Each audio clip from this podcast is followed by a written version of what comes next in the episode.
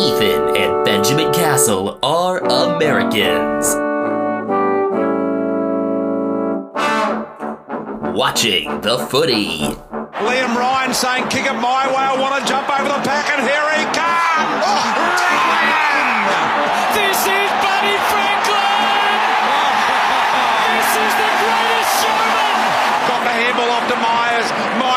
For the lead of Stengle. Gee, they're good. Gee, they're sharp.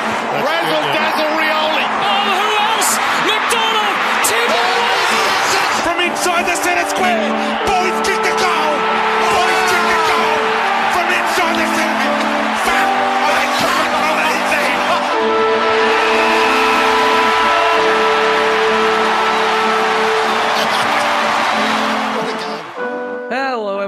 Welcome, whatever time of day it may be, to episode number 112 of Americans Watching the Footy. I am Ethan Castle, coming to you from South San Francisco, California. I am Benjamin Castle, also coming to you from South San Francisco, California. And we're actually recording this before episode number 111, but we're going to push it after. So if there's like something we don't know about round 15 lists yet, that's why. If there's any sort of continuity error, though there probably shouldn't be, since I don't think we're going to be referring to much of that, since this episode's about, you know, the teams that aren't playing this round. But I do want to assure you that your lives will not be left in the hands of an off brand video game controller. We're better than Mad Catz. If I'm putting my life in the hands of an off brand video game controller, it's the Beef remote with Beef Motion Plus and a Bunchuck. I think I could trust a Toad Wii remote with Wii Motion Plus. No, I only trust the Beef remote. And if I, I wonder what sort of overlap there is between Americans watching the footy listeners and Poofesure viewers. I feel like it's got to be decent, actually. Uh, I think it's. It, I can see it being in the 10% range. Yeah, I mean, I feel like anyone that's in this, you know, that's a listener to anything I do probably enjoys shit posts and therefore probably enjoys poof. And if you haven't watched Poofesure, go to YouTube and just watch Poofesure. Uh, P O O F E S U R E. He plays video games and like normally people getting really angry at video games isn't that funny, but he's funny. What footy team do you think Duty Dude supports? Queensland FC. I am here for this. I think Sakata's one of my favorite people that I've gotten to learn about and interact with a bit through the footy sphere. I am all in favor of his shit posting actually giving himself some giving himself a career outside of his medical stuff. Really not the uh, combination of professions you would expect there, which I love. I think that's that's one of the great parts of it. I mean, there are a lot of great elements, but I think that that might be my favorite. I will make a whole lot of jokes about this Titanic thing between like how stupid it is, and then it's just a bunch of rich people that probably only did it because it's expensive. Like if someone offered you this at ten thousand dollars instead of two hundred fifty thousand, I guarantee you these people would not have done it. And the only person that, that I would like actually trust with any anything like this is James Cameron. That's like he's actually invested in not He's just going down there to find the bar. The bar has never been lower. This was like an entire South Park episode. Need to go back and watch that one then. I mean, I think James Cameron's like really, really full of himself, but I think he would probably go down there and not die. I mean, I think he's been before. But yeah, that it's being handled with a fucking off-brand video game controller. I think it, I think it's an off-brand PS3 controller, right? I've heard PlayStation, I've heard Xbox. Regardless, it's it's fucking hilarious. Yeah, I would only do it with the beef remote. So these are the round 15 progress reports. So as a refresher, the six clubs on buys for round 15 are Carlton, Greater Western Sydney, North Melbourne, Port Adelaide, Richmond, and the Western Bulldogs. Shall we get started? Yeah, I think this is a really interesting mix of teams where maybe one of them has had a season that's kind of gone in line with expectations.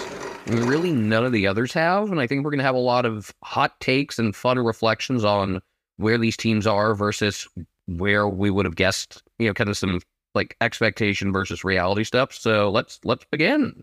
Yeah, first up, well, they're in ninth again. The Richmond Tigers are in ninth again.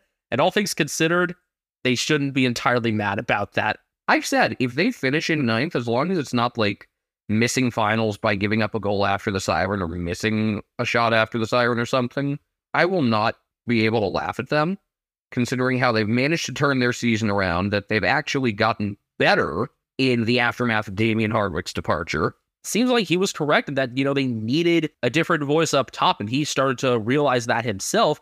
They lost their first game under Andrew McQualter to Port Adelaide, but they've rattled off three wins since at the Giants, at Freo, and this past week against St Kilda, where they managed to turn back the clock a little bit. Trent Cotchin has been really solid since he was moved back into the midfield, and he and Dustin Martin were at their best in the wet conditions. You know, my thing with Hardwick and with just about any coach, I think that even the best coach's voices become stale over time, save for a couple of timeless legends out there. I mean, we'll see, like, in the next few years, I think there'll be a real test of Bill Belichick, for example. In the footy world, we'll see how long Chris Scott has left. Yeah, or if he just decides at some point, eh, I'm done. John Longmire, the same boat there. Yeah, but Hardwick, undoubtedly one of the best coaches of the 21st century, but he knew, all right, my stuff's getting old. It's time to shake things up. And I think he kind of put the club ahead of himself, although I'm sure he appreciated just being able to relax finally. Yeah, and it was his first game back watching Richmond since he had stepped down this past week. He was there, obviously, as part of the celebrations for Cotchin's 300. An amazing group of people they had in one of the areas of the crowd. Just looking back at those shots, he had Dimma there, you had Mick Malthouse and his wife there. Malthouse, a premiership player with Richmond. Uh, Kevin Bartlett, of course.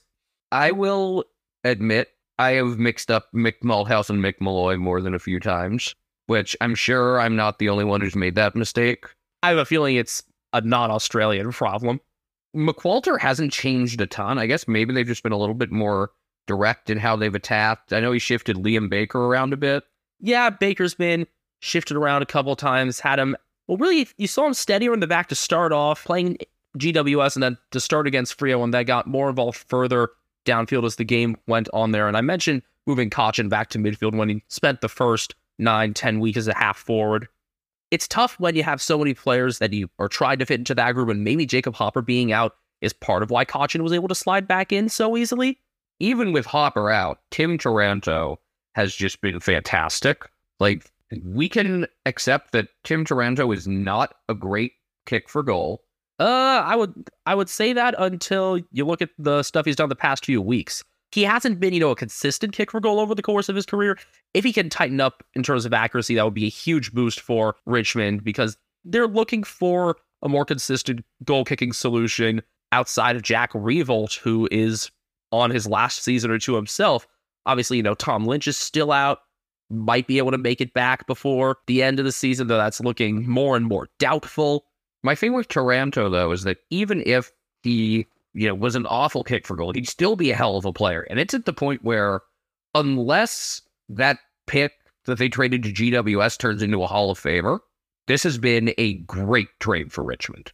He's been everything they could have asked for and then some. In past years, I didn't really think about him as much as an individual player. I think I kind of saw him as part of the unit at GWS. You know, you always kind of grouped him and Coniglio together. Him, Coniglio, Telly.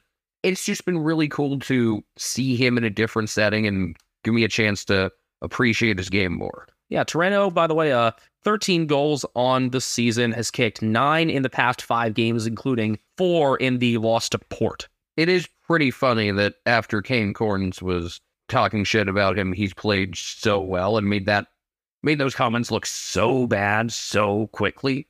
I mean, it's either him or Butters that's leading the Brownlow race at this point, yes? I think it's Butters, but he's definitely in the mix. And like I said, just my biggest point about him, unless that pick they trade away turns into like a Hall of Famer, they've gotten more than enough out of this trade already.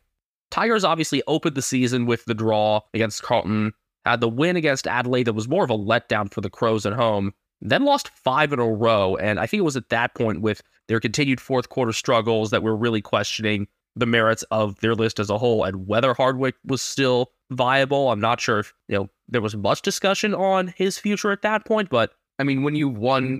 as much as he has, you can kind of do whatever you want.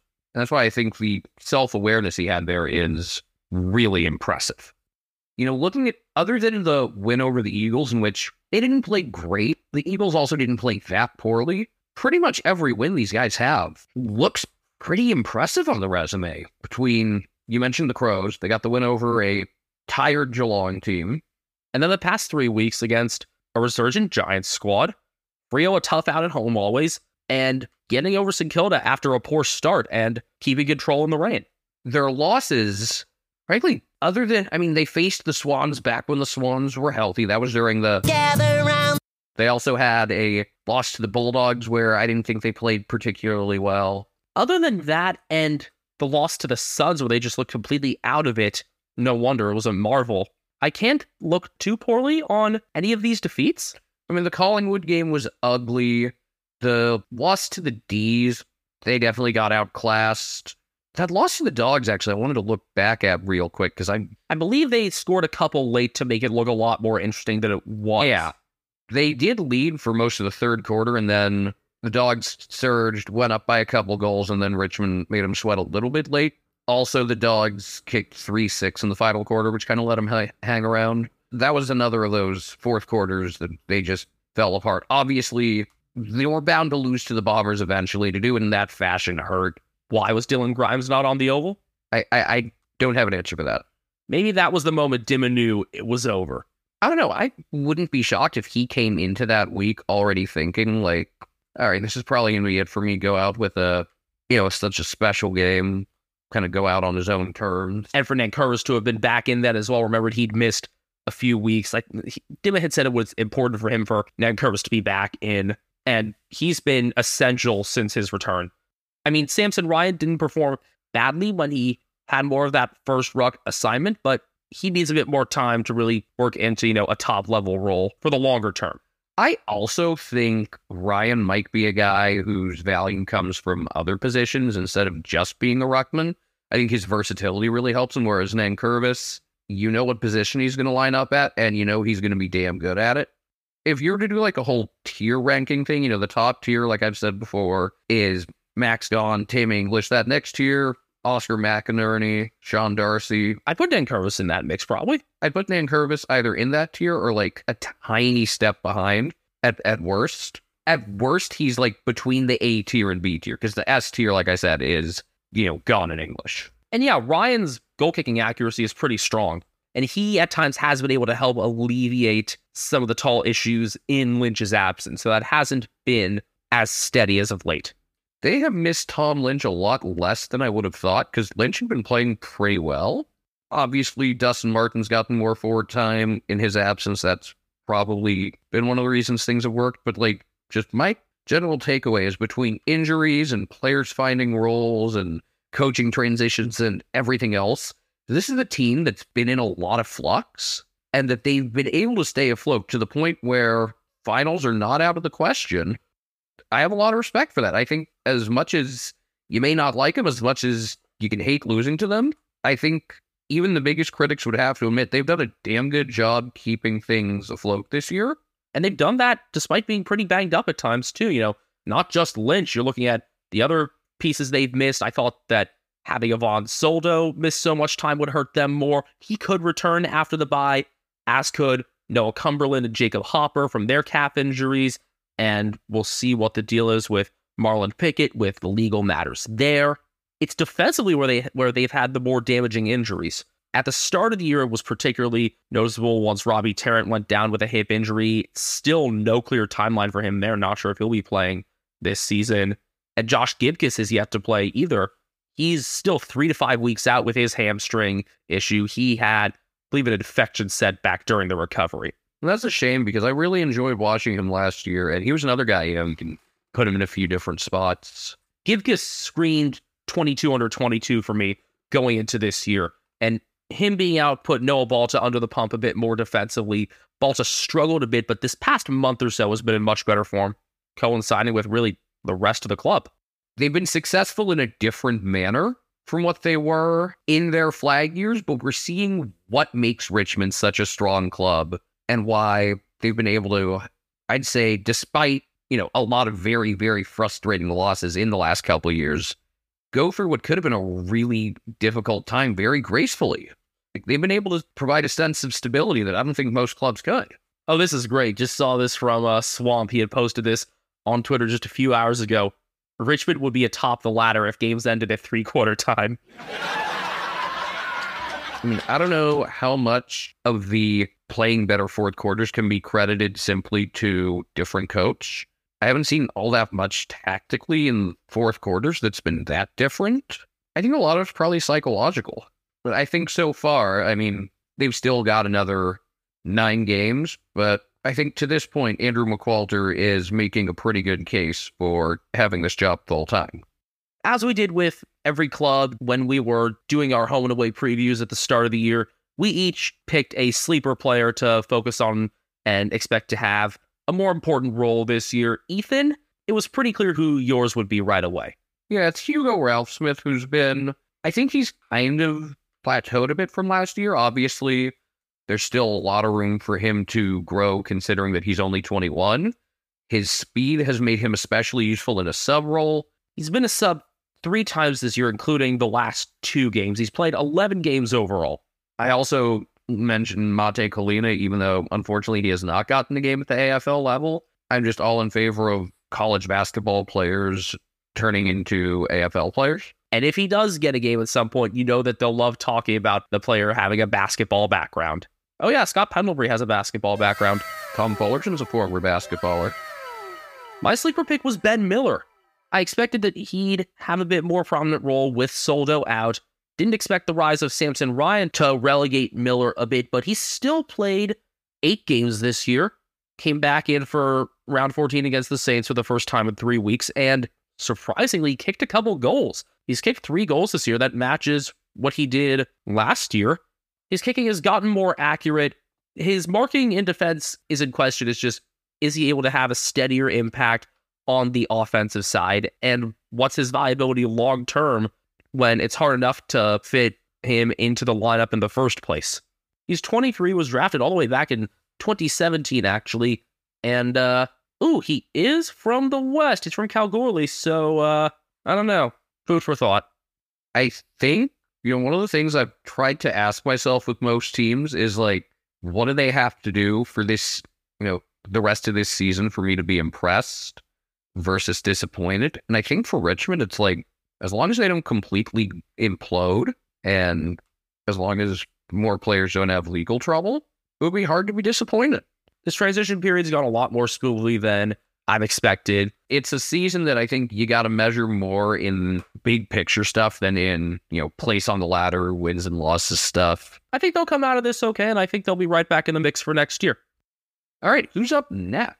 As I spin or press the button or Push the button. world, the time has come to. Push the button. Ooh, Richmond lost to them last year. North? Yup. Thanks, Jake Aarts.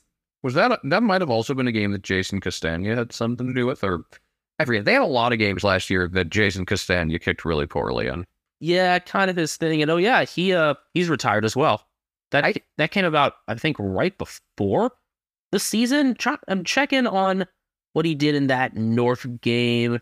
No, he didn't play in that one. Which was the game where he kicked like five behinds then? He didn't kick more than two in any game last year. Did he play against Freo? Uh, no, he did not. But he had that kick smothered by Ballard against Gold Coast. That's the one I was thinking of. I knew it was. See, when they had so many of those losses, they all blended in. All right, as for North, two wins to start the season, 12 straight losses since, including a couple really tight ones. You had the Essendon game where they just got beaten a close, fun, fast paced contest. And you had the, uh, the Sydney game. Yeah, the uh, interchange infringement game a couple weeks before that Bombers contest where Liam Shields was cramping and came to the bench, and that meant North went over the limit. It was a death sentence because the Swans were already in the forward 50. It was a gimme of a shot for Hayden McLean. Still, so a lot of brightness out of this season for North. You knew it would be a couple years for them at least to get back to a spot where they could make a push for finals. And Brett Ratten has managed to keep this group playing hard. And even though he hasn't gotten a win yet, I can only find myself complimentary of the work that he's done as caretaker. I'm right there with you, which is funny. I didn't I didn't know what to think of him as a coach. I never really could figure that one out. And considering that the Saints have been better without him, that doesn't reflect on him all that well. But I think he's done an awesome job just keeping them afloat. they have had some games where they've just gotten absolutely smashed, including against Brisbane in the. They got beat up pretty thoroughly at Gold Coast. The D's really gave it to them. I was disappointed in that Gold Coast one because that was Todd Goldstein's 300th. Yeah. and they did not rise to the occasion for that. But they played ti they played tighter games as a whole in the past few rounds. Ratten's been the caretaker now for five of them. Can't look too poorly on the loss to the Bulldogs this past week. No, they, they were competitive in that. Against GWS, they were there for a half. Collywood, they got down big and then got pretty competitive. And that's also been despite the midfield, which has been a strength of their game for the past few years now, not always being healthy. Luke Davies Uniacke has been dealing with a hamstring injury. Jai Simpkin had been dealing with a broken finger and then got concussed. Hugh Greenwood was out as well. But they've made up for it in the aggregate, and Bailey Scott was really important in that respect. And so was Greenwood. Unfortunately, as a fantasy player, his value really dropped now that Simpkins back. But if their midfield's been fine, I think Tom Powell's starting to establish himself as kind of that number two forward option behind Nick Larkey. And by the way, Larkey, who's tied for second at 39 in the Coleman race, that's someone who is at the center of every opponent's game plan. It's not like he has a great supporting cast. Everyone's focused on stopping him, and he's still kicking a shitload of goals. And he's accurate as well. He has some of the highest accuracy when you're looking at, at shot volume as well this year, which is really impressive. It's like like Todd Marshall from last year. He had one like really uncharacteristically bad miss against the dogs, or might have been against Collingwood. yeah, might have been, but that it sticks out as a testament to how good he is. Yeah, that speaks for itself there. He's one of the premier forwards of the competition. He's getting the respect he deserves. I mean, you look at who's in the top 10 of the Coleman race, he's tied for second. Oscar Allen is eighth. And these are guys on the bottom two teams of the league.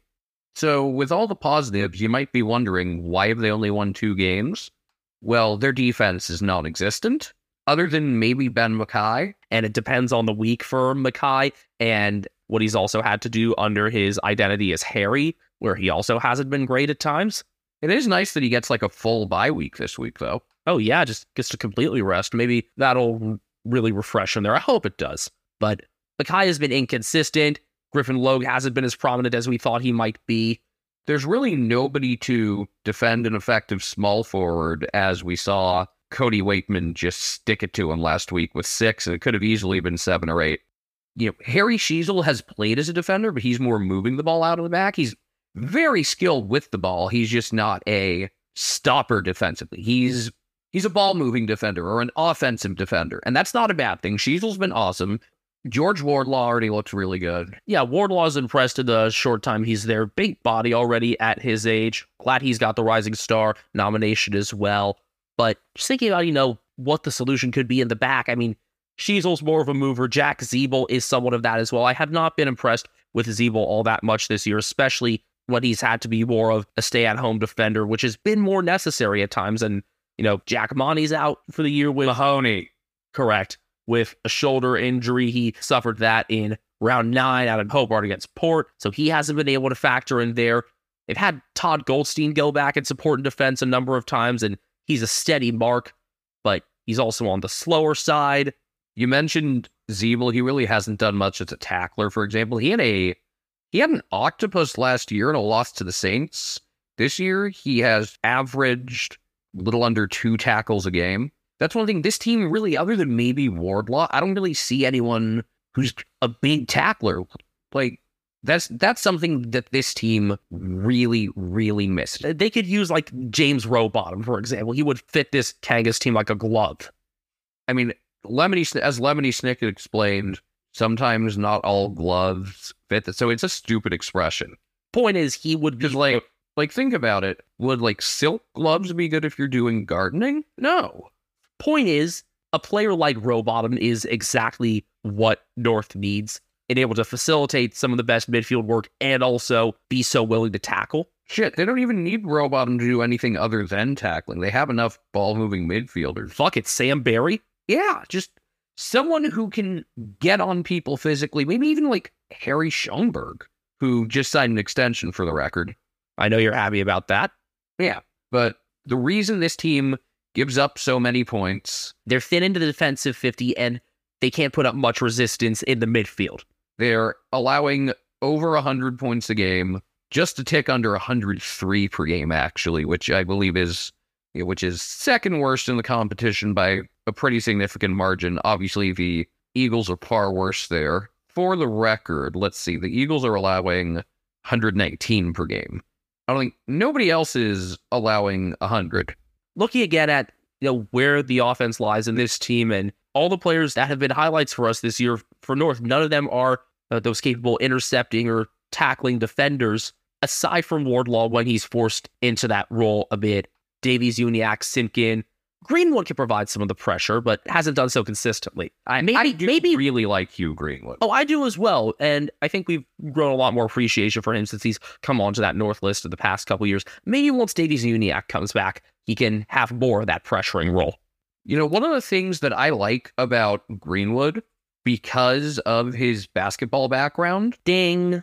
he's 31, but he really doesn't have the wear and tear of a typical 31 year old. He's played 114 career games, didn't debut until 2017. So I would say he's probably got the body of someone at least a couple of years younger, if not more than that. So he could probably play at a high level far beyond most guys in his age bracket. It's like Brody Mihocek on the forward side for Collingwood, being, you know, later into the AFL and still being a really prominent player. One guy that I think could help North on the defensive end if he when he comes back, hopefully out of the bye, is Josh Goater, who's been recovering from a knee injury. They've just needed something steadier in the back. And if Goater's able to provide a bit more support for McKay and Logue, I think it could make some of the matchups a bit clearer for them. Look, Aaron Hall had I noticed him with one really good spoil. He is another mover. I don't. I. I'm not like accusing him of being, you know, like a deliberate stat patter or something. It's just he's got a lot more value in fantasy than he does in actually helping a team win. That's probably not his intention. Just they need defenders that, that can actually stop guys. You know, if you told me they'd be two and twelve at this point, I wouldn't be shocked. If you had me guess which games their wins were, the Eagles would have been an easy guess. The other one, I probably would have guessed someone like Hawthorn or GWS, not a not Freo. So it sucks that they've lost 12 straight now. And as long as I want them to win at least one or two more games, and I just really want to make sure that that doesn't happen in round 17 when they visit the Cats. That would be so fucking funny.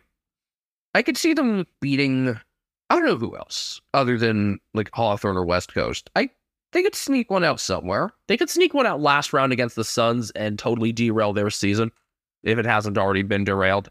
Maybe the Saints. I, I I'm glad we've gone this long without talking about their first meeting with the Saints because it was so fucking bad, but it needs to be mentioned because it was awful. A game that could have set footy back 30 years, if not longer. Longer because football was more high scoring in the 90s, I think. Yeah, fair enough. I mean, this sent us back to like dark ages VFL. It, it was bad. Like, yeah, I'm looking at scores right now from 1993. Yeah, this, the scores back then were, On the higher side compared to now. Yeah, much higher. Triple digits were much more common. Actually, North had a game where they put up 229 against the Swans. Wow. Is that a record? Actually, no. Geelong put up 233 once, right? Yeah. And I think that might be second all time.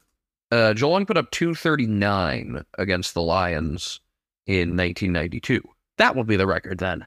Another player that I want to mention in the defensive conversation, someone who I hoped would have been more prominent there is my sleeper for this year, Flynn Perez, who is a pretty versatile player, listed as a defender, but can get some forward time as well. He only played in rounds eight and nine. That round eight game was that awful one against the Saints where he was more prominent. Didn't notice him much against Port. Still got a long way to go. He is only 21. My sleeper is someone who actually has done a pretty nice job defensively. I think he's been one of the few guys that I've looked at as someone you'd want to factor into a. You know, if you're looking at like what does this team look like in three years, of the guys towards the back, one of the few that you could actually do something with. I've been more impressed with his brother this year, but Miller Bergman has had some pretty quality games. Someone who will actually get in there and fight well in marking contests, spoil a few. Has played in 10 games this year, subbed off against the Giants, subbed on against the Bulldogs, had a high of six marks against Freo in round two, and Sydney in round 10. So when he's been going well, it's been a good sign for the rest of the club, you would say. Yeah, I'd say so. All right, we are going to do one more before we take our break. So let's spin the old spinner button. A spinner button it is, and it's time to talk about the Greater Western Sydney Giants and the return of the Orange Tsunami under Adam Kingsley. They've won three of four going into the bye, and they currently sit in 11th. Their percentage is not great. It's 97, but they're right there. I'd be very surprised if this team was a finalist, I would be thrilled if they were. but they've already checked off like every hope I had for them this year. I think entering the year, everyone had them grouped in with, you know, Hawthorn, Northwest Coast. We also had the Saints down there. Uh, My thing about this team was I wanted to see them pick off a couple of good opponents because last year they didn't. They were the only team that didn't beat a finalist last year. And I wanted them to play exciting games. pretty much every game they've played this year has been exciting. I mean, this past week's blowout win over Fremantle, less so. They controlled that from the beginning. An impressive 70 point win. But huge comeback to beat the Crows round one. The win over Hawthorn was phenomenal. That was the first in the Norwood games. Aaron Cadman's debut. Huge Harry Himmelberg moments on both ends of the oval and the end of the game there. You had the Sydney Derby, which, you know, they go up big, then they fall down four goals and make a ridiculous comeback to win. Yeah, they scored the last four to win that one by a single point, with Toby Greene being the hero, despite being hobbled by an ankle injury. A hard earned win over Geelong that, you know, my main takeaway from that game was how obnoxious Dwayne Russell was about Toby. That was his uh, 200th game, yes? Yeah. Let's see. I mean, loss to Collingwood, they got outclassed. The loss to Richmond was a great game. They lost to the West Coast Eagles. yeah, that's what I thought their year was going to be more like. And I mean, it was a more complete Eagles team that won that game by 19, obviously. And the trip to Perth is always a tough one. they were competitive in their losses to the Bulldogs and Saints. Just, I've enjoyed watching this team, and not just because they play fast. Yes, faster is usually more compelling. If it's clean footy as well, they could still be pretty clean. And the older players are still important parts of the pace that they have. You know, obviously, Toby Greene's on the older side at this point, being an early giant. And I'm surprised by the maturity that he's shown as a captain. Yeah, I think we all are. I thought it would be a little bit more like James Sicily, where, you know, fiery, sometimes too fiery for his own good. getting suspended twice. Like, if you had to make a bet at the start of the year as to how many suspensions Toby Greene and James Sicily would combine for, three, right? Probably. And so far they've combined for two, and Sicily was both of them. And Toby's just like, he's grown into the role really well from everything we've seen. And he's also played a bit further up the ground as well, into more some midfield spots, taking some center bounces on occasion. And I like that role for him. Other really positive signs for this team Josh Kelly absolutely dominated against the Dockers. Coming back from a hamstring injury that had kept him out for three weeks. You get him a little more outside at times, outside of Coniglio, and you have somebody like Tom Green winning the possession. You could free up Kelly, and he could do his best work, not exactly on the wings, but like just outside the corridor is when I notice his best work. And as for Green, I mean, his contested work speaks for itself. If you didn't have a fan club already, we'd probably start one. Brent Daniels hurt his hamstring, but was really good orchestrating everything in the forward half, kind of like Luke Pedlar does for the Crows. Daniels could be ready after the bye, and I love the work that he's done, kind of pairing up with Toby Bedford, with each of them taking a flank into half forward. I was so bummed out when Bedford was out for the start of the year because we'd seen what he'd been able to do with his speed and some of his better goal kicking for the D's. I'm glad he's in a spot now where he's able to be a prominent piece of the lineup and someone who will play week in and week out. While his odds of winning a flag are obviously lower than they would have been at Melbourne, and I think he could have played himself into an everyday role at Melbourne, the style the Giants play fits Bedford so much better than the style the D's play. This has really worked out perfectly for him. Before this year, you know, I just thought of him as a guy who plays on the wing, and now it's like this is a guy with game changing speed. On a team where speed is the game plan, he is going to become one of their most important players if he isn't already.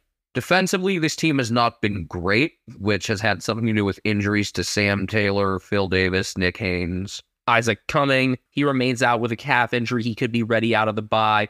We'll see about Davis and his calf, whether or not he'll be able to play in a week or two. Taylor came back last week and did a nice job on Jye Amiss. You could tell that he was out. Hot take. I know a couple of years ago we all fell in love with Aliir Aliir's game. I think Sam Taylor is just as good.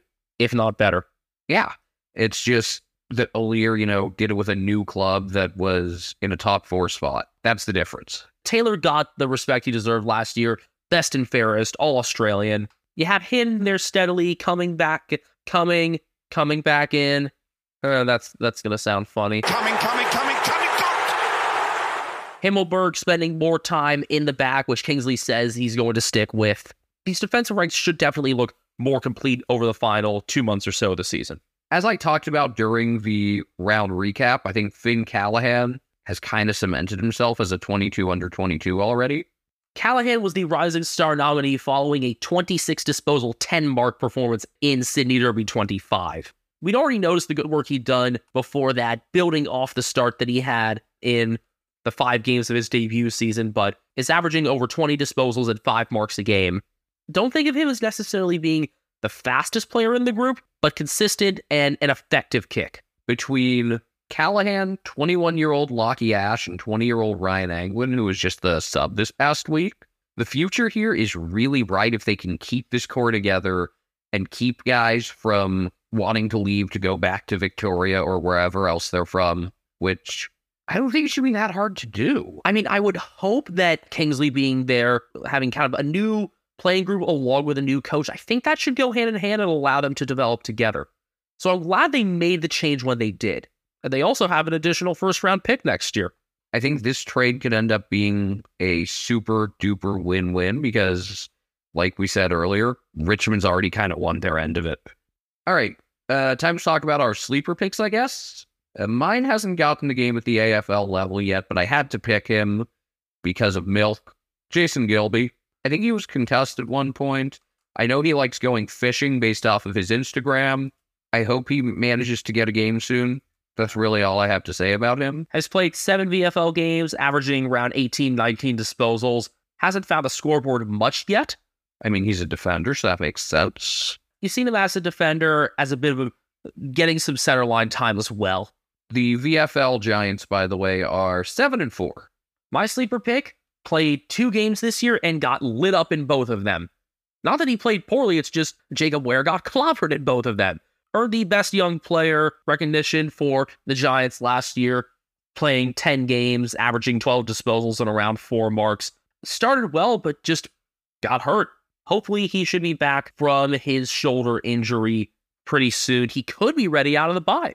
Most of the guys who have been injured, I'm impressed with how the team's been able to pick up because they've missed some key guys for a lot of games. Missing Daniels for a bit, missing Kelly for a few. This is a team that I trust them to go, you know, 30 to 33, 34 guys deep on the list, which it's one of the reasons I'm excited about what the next couple years are like for them. Oh, yeah, Braydon Preuss hasn't played this year. Back injury. And I think they found a ruck solution. Kieran Briggs has been awesome. Matt Flynn played the first nine rounds. Then Briggs came in, and I think he's got a stranglehold on that spot now. Briggs also yet to turn 24, so could be doing this for a while. An academy product, just the second Western Sydney product drafted by the club back in the 2018 draft with pick 34. He looked really raw in his games the past couple years. I think Shane Mumford must have done some phenomenal work with him this offseason because not only is he getting a good amount of hitouts and getting him to advantage, he's taking contest on the ground really well. I'm surprised at how solid he is below his knees being able to get tackles and clearances.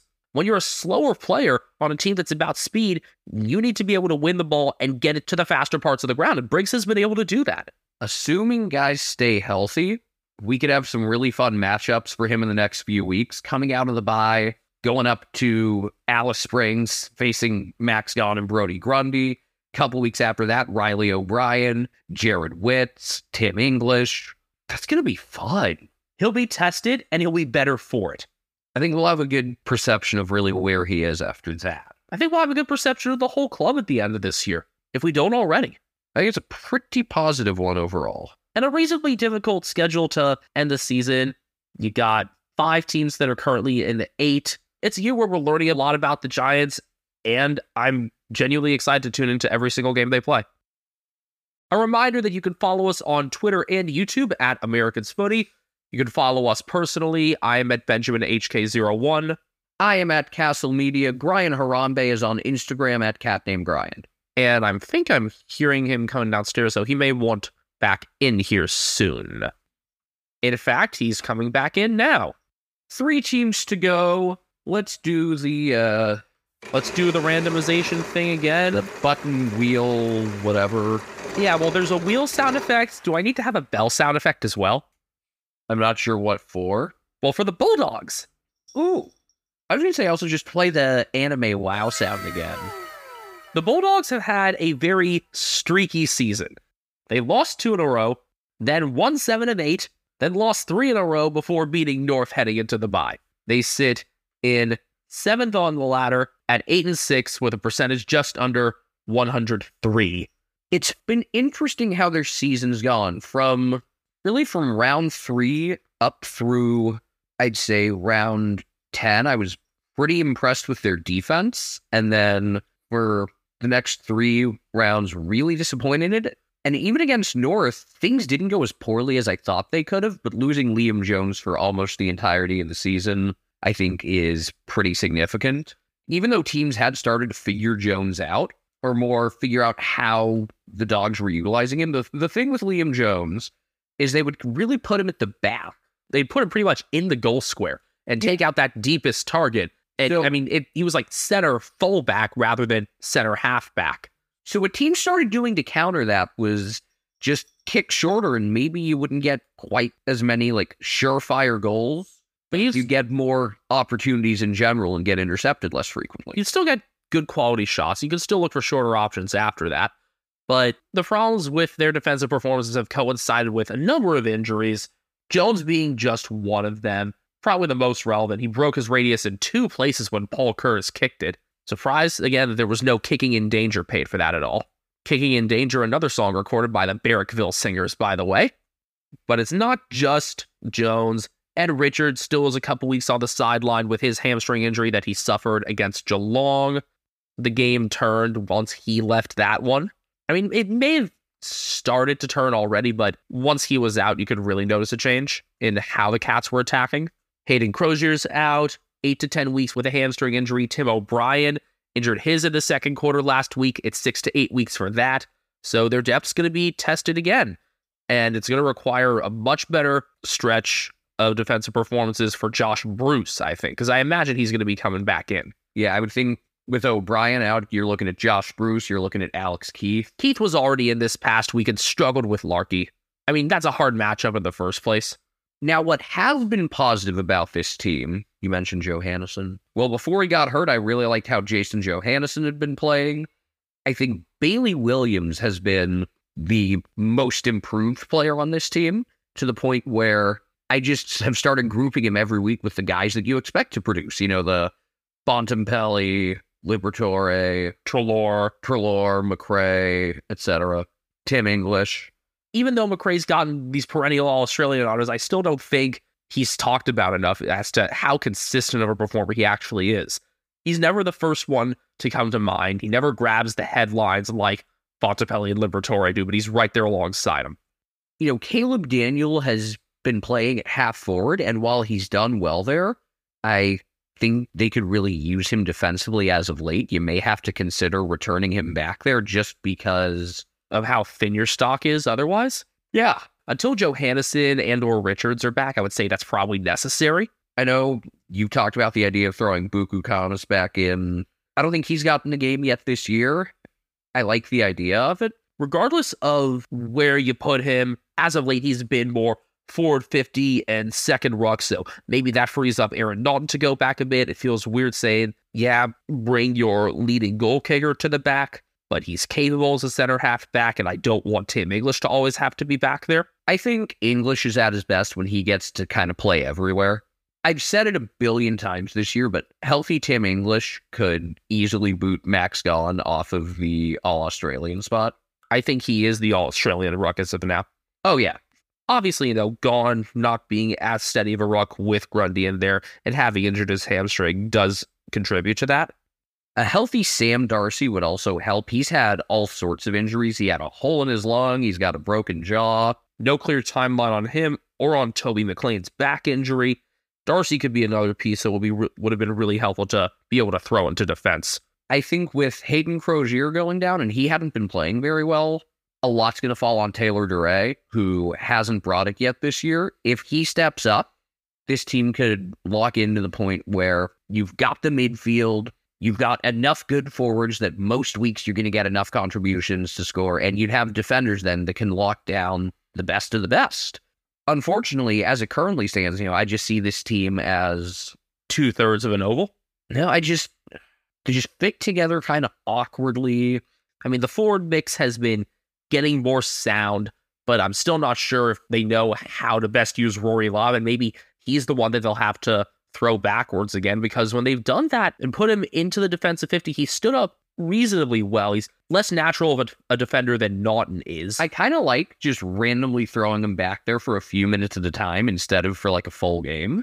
kind of have him back there at times, have Naughton and English with stints back there. Kind of rotate him around. That seems like a more feasible solution and one to which Luke Beveridge would like to be more open because he's cut off at the source the idea of not returning to center half back. I think right now, as good as they look defensively for a while, I can't really buy in on this team in full unless they get their defense figured out. Which, if you had said that to me just like less than a month ago, I would have thought, oh no, defensively they're fine. Up front, consistency is really the issue. I think they have more than enough good forwards.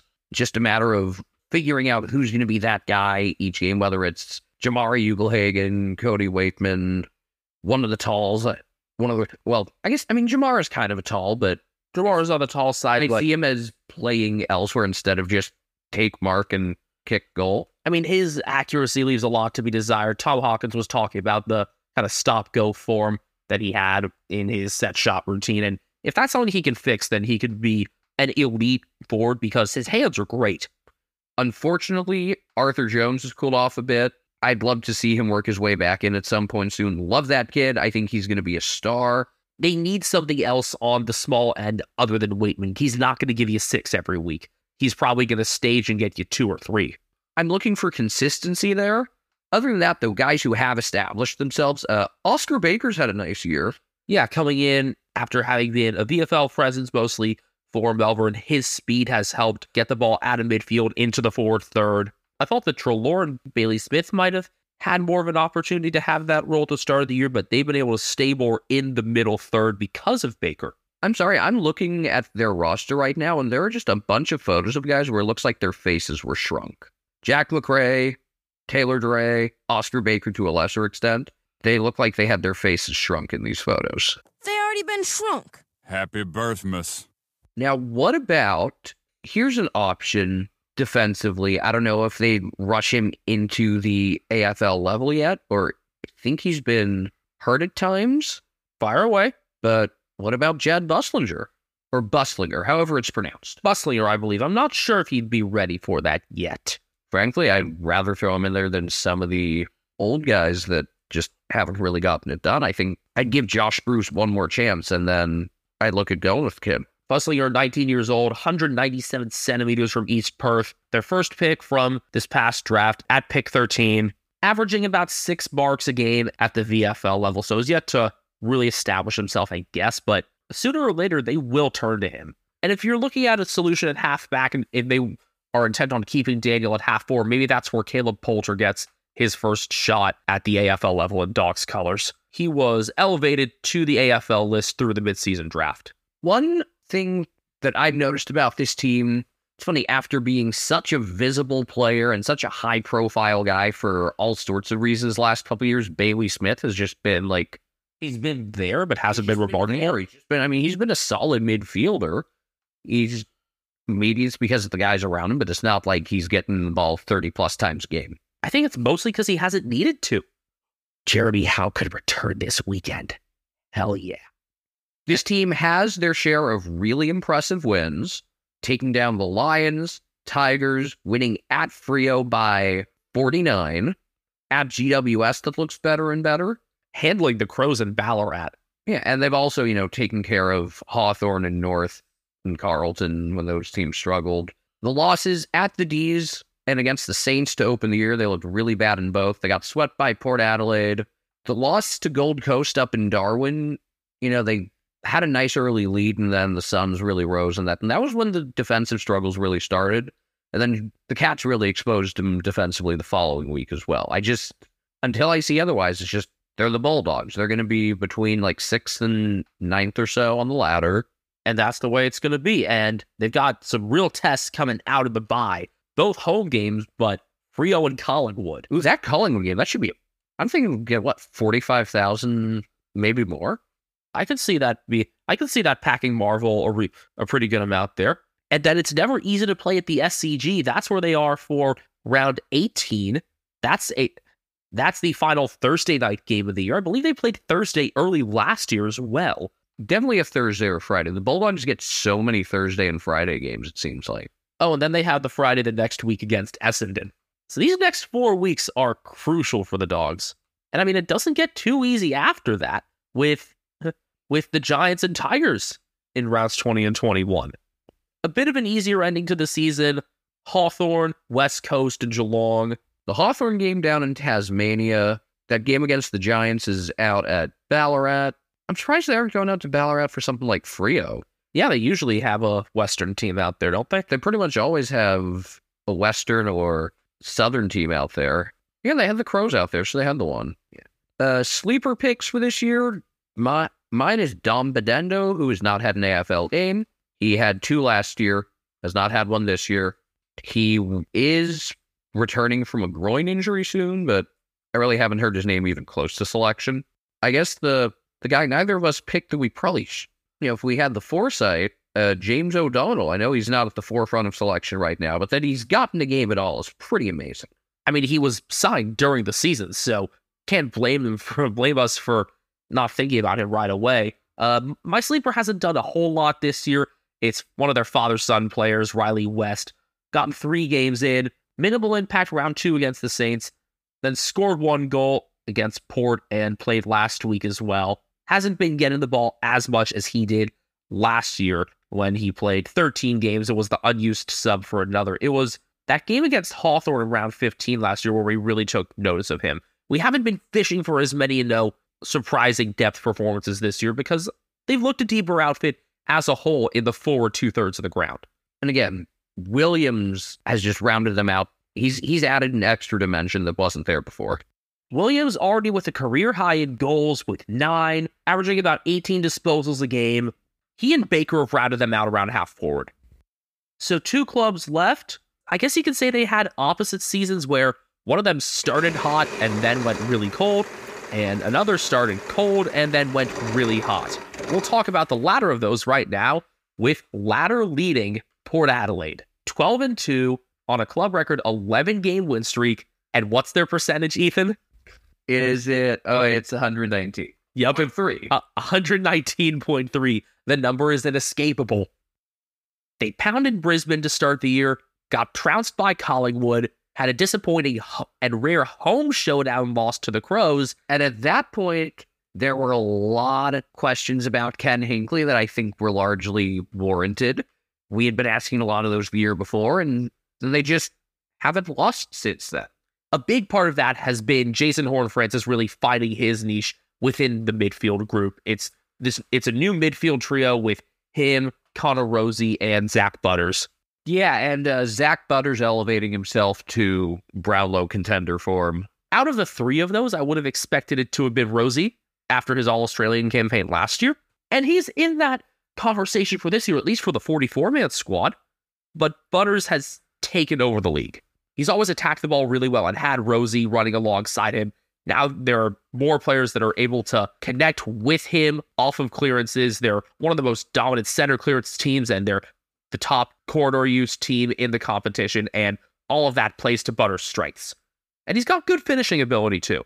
And that young midfield group has also opened up different looks for their older guard in Ollie Wines and Travis Boak. Wines has still been one of their stronger contested players, but He's been able to move to half forward at times.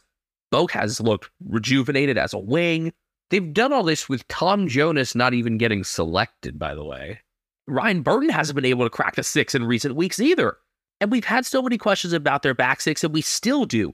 So for them to not be able to even fit those guys in, even with Tom Clurey out injured, he's got a back injury that still puts him two to four weeks out. The biggest reason is how good Dan Houston's been.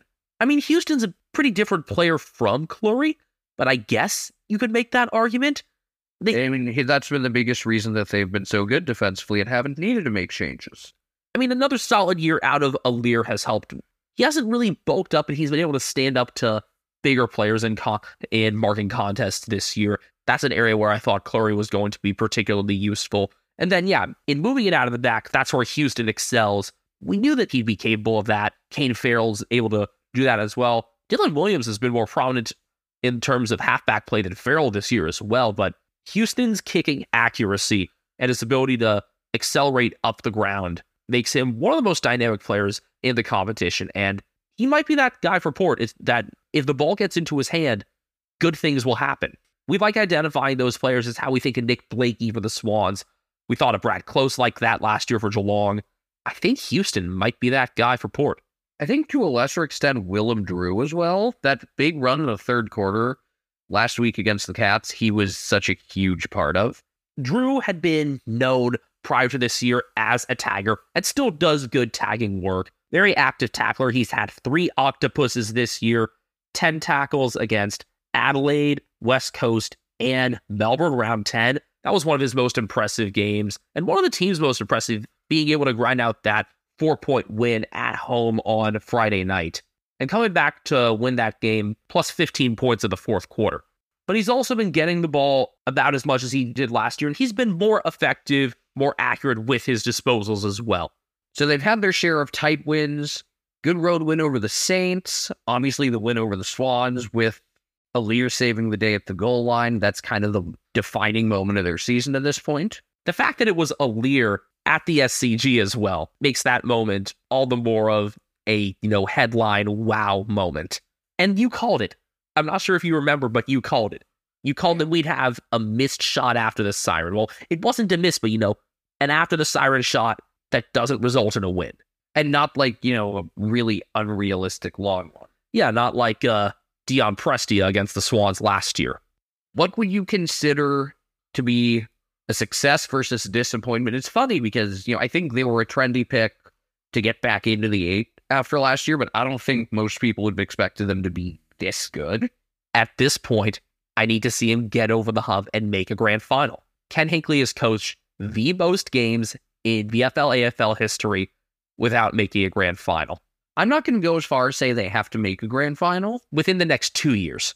If they have a home prelim, they better win it. They will have a home prelim. If they have a road prelim, I wouldn't be so bothered if they lost. If they do anything less than make a prelim, or if they lose a home prelim, I'm disappointed. Having said that, Hinkley will have his job. The board loves him. The president, lo- the CEO loves him. The players love him clearly. His relationship with Horne-Francis is really solid. After the big he, after the performance he had in the rain in the against the Bulldogs, the vision from that was great. The conversation they had, and it's something that Horne-Francis certainly did not have at North. So if he can have that sort of relationship with players all over the age range on the list, then that's a really good sign that they're bought in. I'm still questioning if their back six is going to be able to hold up when push comes to shove in September, though. I think it can. What the other thing that's been so entertaining about this club is how their forward group has come together. You know, Mitch Georgiadis was a non-factor and then got hurt. Tore his ACL and may not play for the Power again, may look to go back home to the West. Todd Marshall's been good, but not amazing. He's had some weeks where he's just locked in, but I love the way Jeremy Finlayson has kind of helped the whole forward group come together.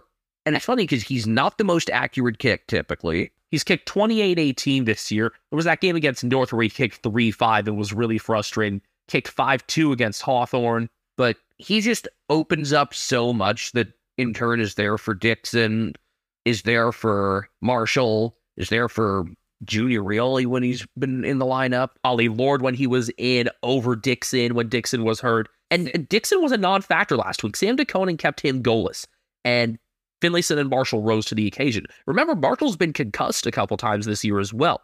So the forward depth has been tested a bit, and Finlayson and Lord have been the two most impressive on the taller forward side for me. Also, want to note the work that Sam Powell Pepper does, especially on ground balls. How Oh, on the on the shorter side forwards. I mean, he's not super short, but he's you know not a, a key guy. Powell Pepper is how tall is he? Six two. For some reason, he plays shorter and he lays low to the ground. I think that's it. Yeah.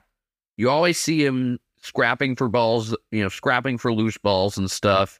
And if you looked at when Port played well last week and when he played well, you know, there was pretty much they're the same picture. My sleeper has not played at the AFL level this year, and that initially surprised me. It's purple, Sam Hayes. He played seven games last year, rounds five through 11.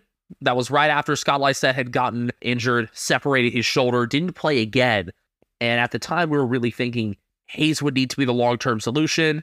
But then they decided for a while to go Ruckless, and it worked. I didn't think that would be a feasible long term. Sure enough, it was Lycett and then Bryn Teakle for a bit. And since he's come back, Scott Lycett has been one of the best rucks of the league. I think that's one of the biggest surprises is Lycett's resurgence. He's 30 years old now, and after only playing four games last year, being subbed off round five, I thought that he was on his way out. But the last five weeks has taken on some difficult ruck assignments and has won them every time. My pick was Francis Evans, and he still hasn't lost. He's 5 0 this year. He's been used as a sub three times, has only had two actual starts. In those two performances, let's see, he had a 14 disposal, two goal outing, and a win over North, and he had six tackles and a win over the D's. It's just, it's very simple. If a guy has never lost, maybe you should keep playing him. And like, I get that right now it's tough for them to find a spot for him, which is a great problem to have, but I'd put him in over like Josh Sinn or something. What happens to him once he loses? All bets are off? Then who cares? Like how it was with Jake Bowey? Yeah, once once you lose, you're not special. All right. One last kind of progress report capsule thingy for this round, and this is going to be a fun one. I weren't they the last in our home and away preview as well? I think the Blues might have been last for that. I'm not sure, but You know, it might have been Port actually, but uh, yeah, this will be a fun one. Cracks knuckles. So Carlton are five eight and one. They're in 14th. They did win against the Suns to go into the bye, but they had lost eight of nine before that, and the only win was against the Eagles. They played a great second quarter against the Suns, and we finally got a chance to see like what they're capable of. This is a team that, you know, the star power can really propel them. You had Patrick Cripps, Sam Walsh, Matthew Kennedy, Harry McKay all playing well. Charlie Curnow didn't even have that big of a game. McKay getting back into better goal kicking form, kicking three straight, stuck with me as the most impactful thing, even though Cripps kicked three straight as well and played maybe the best game of the year. We had so much doubt about whether he had been playing hurt. We've talked about this team's defensive issues, which I mean, they haven't had many consistent performances here outside of Jacob Weitering. Adam Saad has not Uh, been he has not been as consistent. I mean, he's more of a ball mover than a guy that really, you know, is going to get in contests. I mean, I mean, he can take hangers. We've seen him be able to do that. when he gets thrown back there, I like what I've seen at times out of Tom De Koning, although I liked his forward work more this past week. The guy who I was really pleasantly surprised by was Brodie Kemp.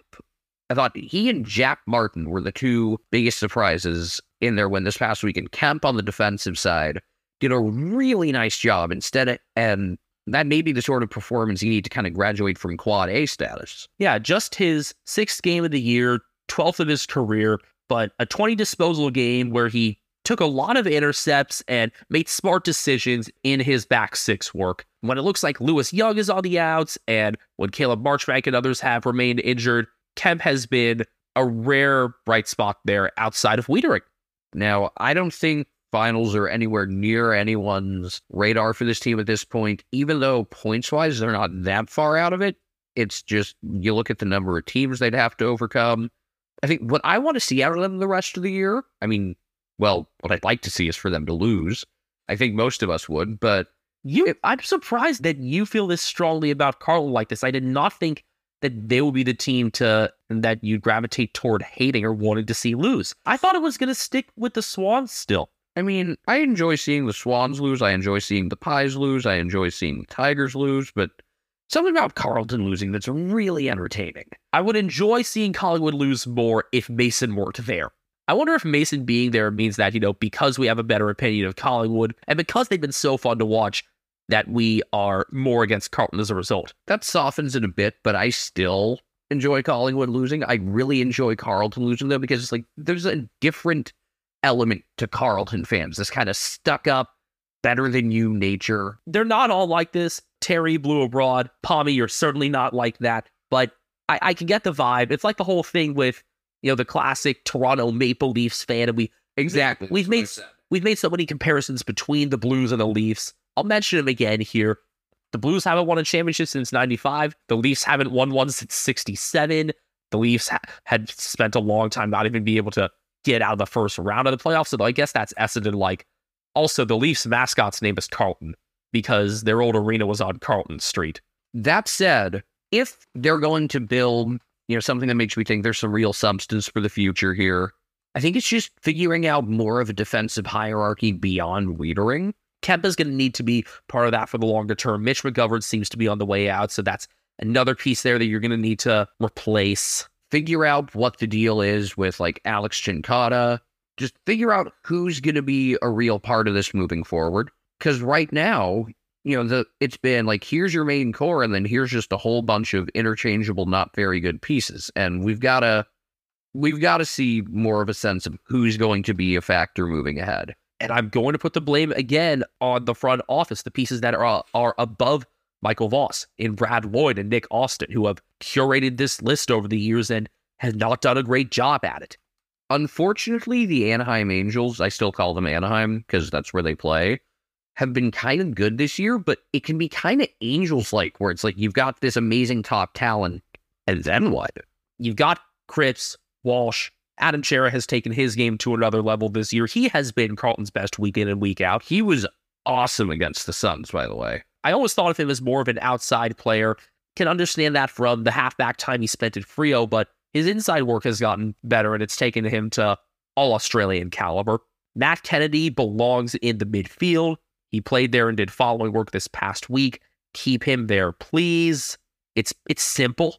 I liked Oliver Hollins. He's got a broken collarbone and he's going to be out about another month, maybe a little more than that. He could be another one of their back six solutions working toward the midfield. I like see I like the signs from Ollie Hollins and Lachie Cowan, their round one debutantes.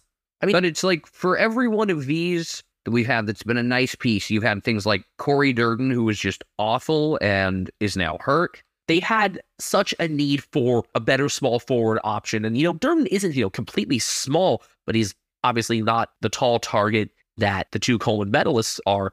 I thought he was going to improve his game a lot this year. He has not. I thought Jesse Motlop was going to continue his progression. He's had a sophomore slump. I still believe in Motlop long term. I think I, I do too. there's something about his game when he gets involved. It's just like there isn't really anything statistically to describe it, but he's got something that happens when he's got the ball that gets you excited. It's a real Jimmy Rustler. If Jack Martin's able to play full games soon, came back these past couple weeks, did good things, but had to be subbed out each time for Paddy Dow. If Martin's able to play full games, then I think that's going to be the solution. Also, not playing Ed Curnow seems to be a step in the right direction.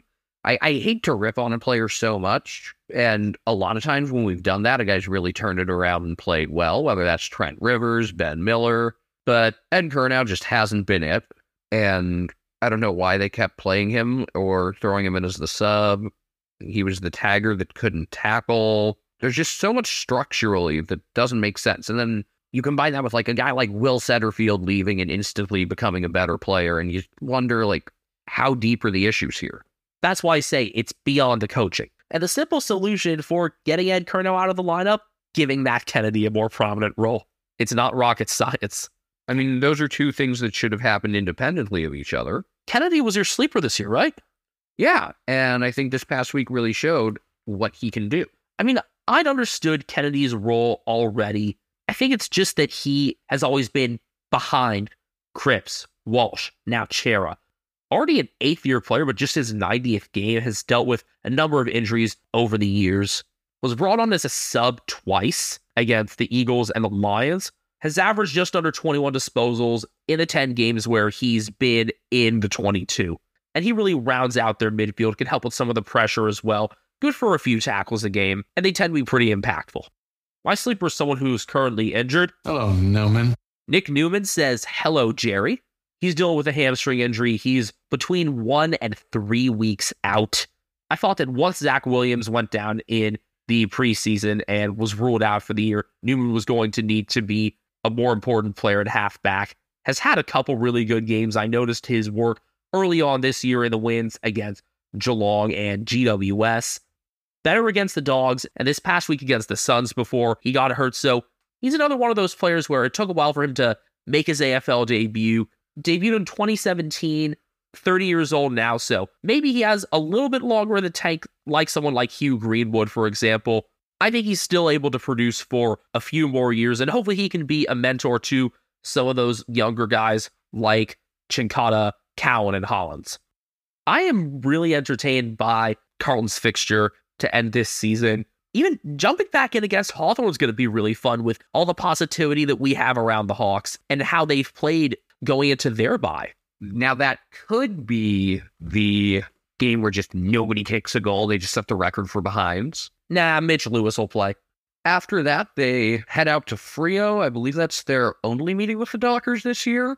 Let's see. From there, hosting Port and the Eagles, rematch with Collingwood, Saints and D's, and then at Gold Coast and hosting GWS. A lot of entertaining matchups. And largely in Victoria, just two trips outside their home state for the rest of the year. I don't think they have the shot at finals, but I will say this. There are some teams that if they take down, they'll certainly have earned their way there. I'm glad we've done these progress reports again. Too often, the only coverage you see for clubs that are on their buys are if they have players fronting the tribunal. The tribunal's still deliberating. And so is the appeals board.